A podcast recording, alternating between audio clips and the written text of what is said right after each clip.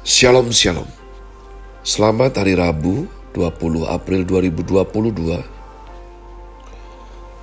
Kembali jumpa bersama saya Pendeta Kaleb Hofer Bintor dalam anugerahnya. Penuh sukacita sampaikan pesan Tuhan. Melalui Grace Word yakni suatu program renungan harian yang disusun dengan disiplin kami doakan dengan setia. Supaya makin dalam kita beroleh pengertian mengenai iman pengharapan, dan kasih yang terkandung dalam Kristus Yesus. Sungguh merupakan kerinduan yang besar yang terus saya pergumulkan dan doakan agar supaya kasih dan kuasa firman Tuhan setiap hari tidak pernah berhenti menjamah hati saudara. Pola pikir, boleh ditaklukkan dalam Kristus Yesus. Dan paling utama hidup kita boleh sungguh berubah menuju Christ likeness.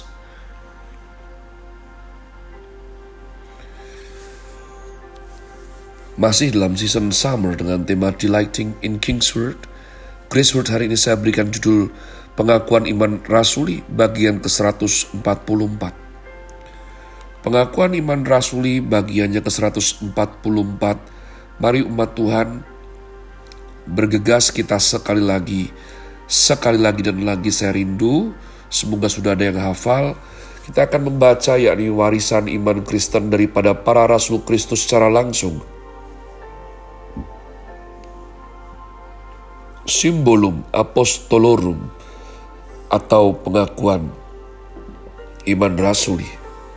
Aku percaya kepada Allah Bapa yang Maha Kuasa, Khalik langit dan bumi, dan kepada Yesus Kristus anaknya yang tunggal Tuhan kita, yang dikandung dari roh kudus lahir dari anak darah Maria, yang menderita sengsara di bawah pemerintahan Pontius Pilatus, disalibkan mati dan dikuburkan, turun dalam kerajaan maut. Pada hari yang ketiga bangkit pula dari antara orang mati, naik ke surga duduk di sebelah kanan Allah, Bapa yang Maha Kuasa dan dari sana ia akan datang untuk menghakimi orang yang hidup dan yang mati. Aku percaya kepada Roh Kudus, gereja yang kudus dan am, persekutuan orang kudus, pengampunan dosa, kebangkitan orang mati, dan hidup yang kekal. Amen. Kita membahas suatu statement dalam pengakuan iman rasuli baris terakhir yakni gereja yang kudus dan am. Ini adalah suatu pewahyuan yang hebat sekali, sehingga dalam Yesus kita sungguh-sungguh bersaudara umat Tuhan. Saya katakan kemarin, tidak pernah ada keyakinan agama dalam suatu sejarah manusia yang merombak sistem dan struktur manusia sedahsyat kekristenan.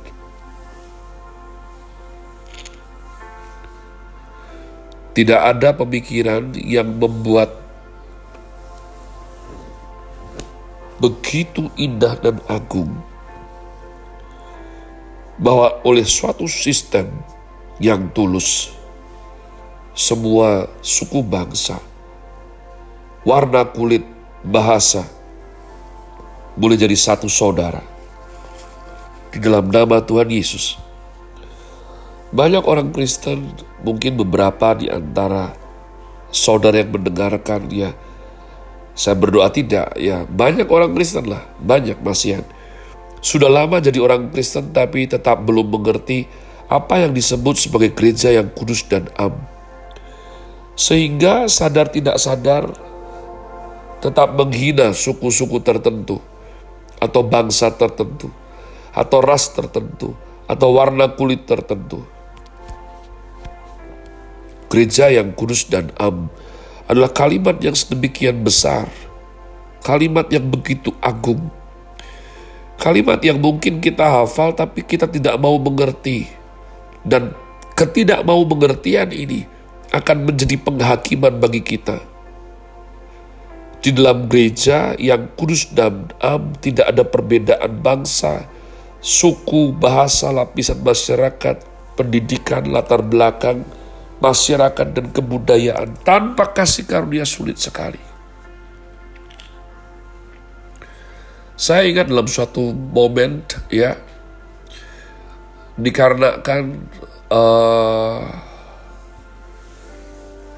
jelas Bapak rohani saya Timotius Arifin itu dari suku Chinese Tiongkok.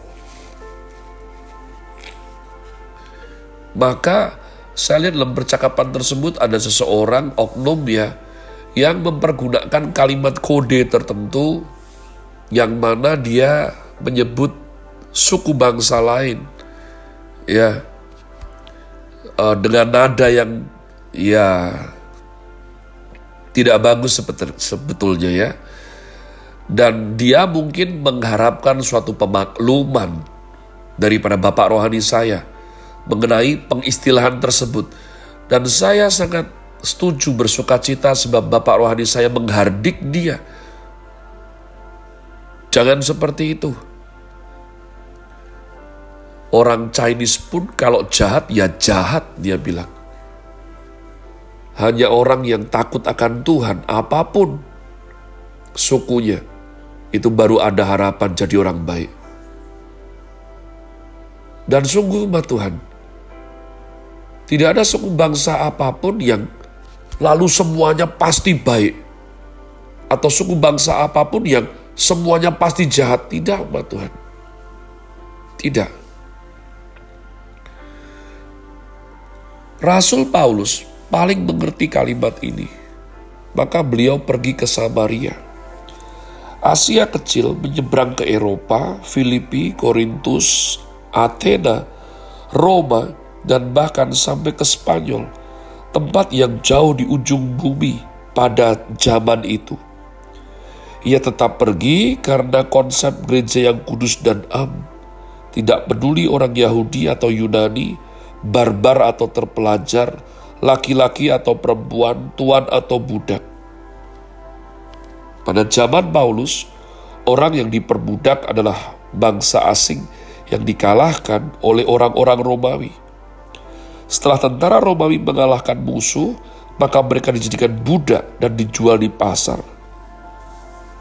Diperkirakan sepertiga penduduk kerajaan Romawi adalah budak yang seumur hidup tidak boleh bebas sampai mati tetap menjadi milik tuannya yang mempunyai hak untuk memperkosa, memperalat, memaksa bekerja berat sampai mati, bahkan kapan pun mau bunuh, mau siksa, itu budak, tuannya bebas melakukannya.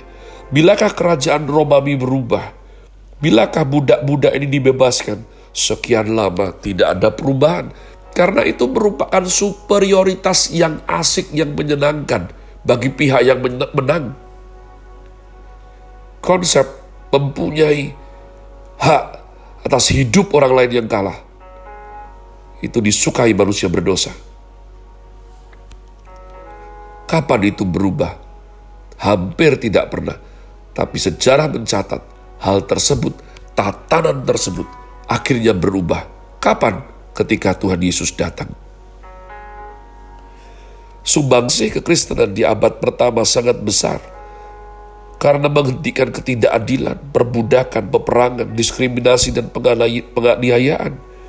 Jika Tuhan Yesus tidak datang, manusia akan tetap membelenggu satu dengan yang lain melalui sistem dan kebudayaan yang begitu brutal dan menakutkan. Disebut orang beradab, tapi kelakuan tetap biadab, Tuhan. Hanya disebut biadab. Ya, kalau kasta terhormat itu menjahati sesama kasta terhormat. Tapi kalau menjahati budaknya tidak apa-apa. Padahal siapakah budak itu? Bukankah mereka sesama manusia? Orang-orang miskin dikuasai, dianiaya, diperalat jadi budak sematinya. Ketika Tuhan Yesus datang, selain membebaskan manusia dari dosa, Tuhan Yesus juga membebaskan manusia dari sistem masyarakat yang tidak beres, dari anugerah umum menuju ke anugerah khusus, anugerah keselamatan. Tuhan Yesus menyelamatkan manusia dari kuasa setan, tetapi juga menyelamatkan manusia dari perbudakan dan kuasa penjajah. Tuhan Yesus sungguh datang ke dunia, membawa perubahan besar, merombak tatanan seluruh dunia. Jika hari ini ada banyak negara demokrasi, tidak ada lagi perbudakan, perempuan diberikan kebebasan setara dengan laki-laki, suku terendah tetap boleh memilih presiden dengan hak pilih sebagai hak asasi manusia. Itu semua adalah karena Tuhan Yesus. Selain memberikan keselamatan sebagai pembebasan rohani, Tuhan Yesus juga memberikan anugerah umum, anugerah dalam alam ini, sehingga manusia dapat hidup sebagai manusia dan sistem manusiawi yang diizinkan dan dibawa Tuhan Yesus ke dunia. Ini topik yang menarik sekali yang akan saya bahas dua hari ke depan. Tapi sejarah mencatat umat Tuhan minta maaf. Kekristenan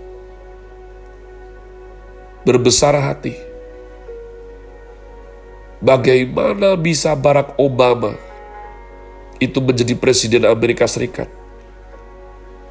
Walaupun mungkin Barack Obama tidak terlalu menekankan kekristenan, tapi sebab kebebasan yang ada di Amerika Serikat, sehingga yang minoritas pun bisa naik memimpin. Keyakinan lain tidak seperti itu.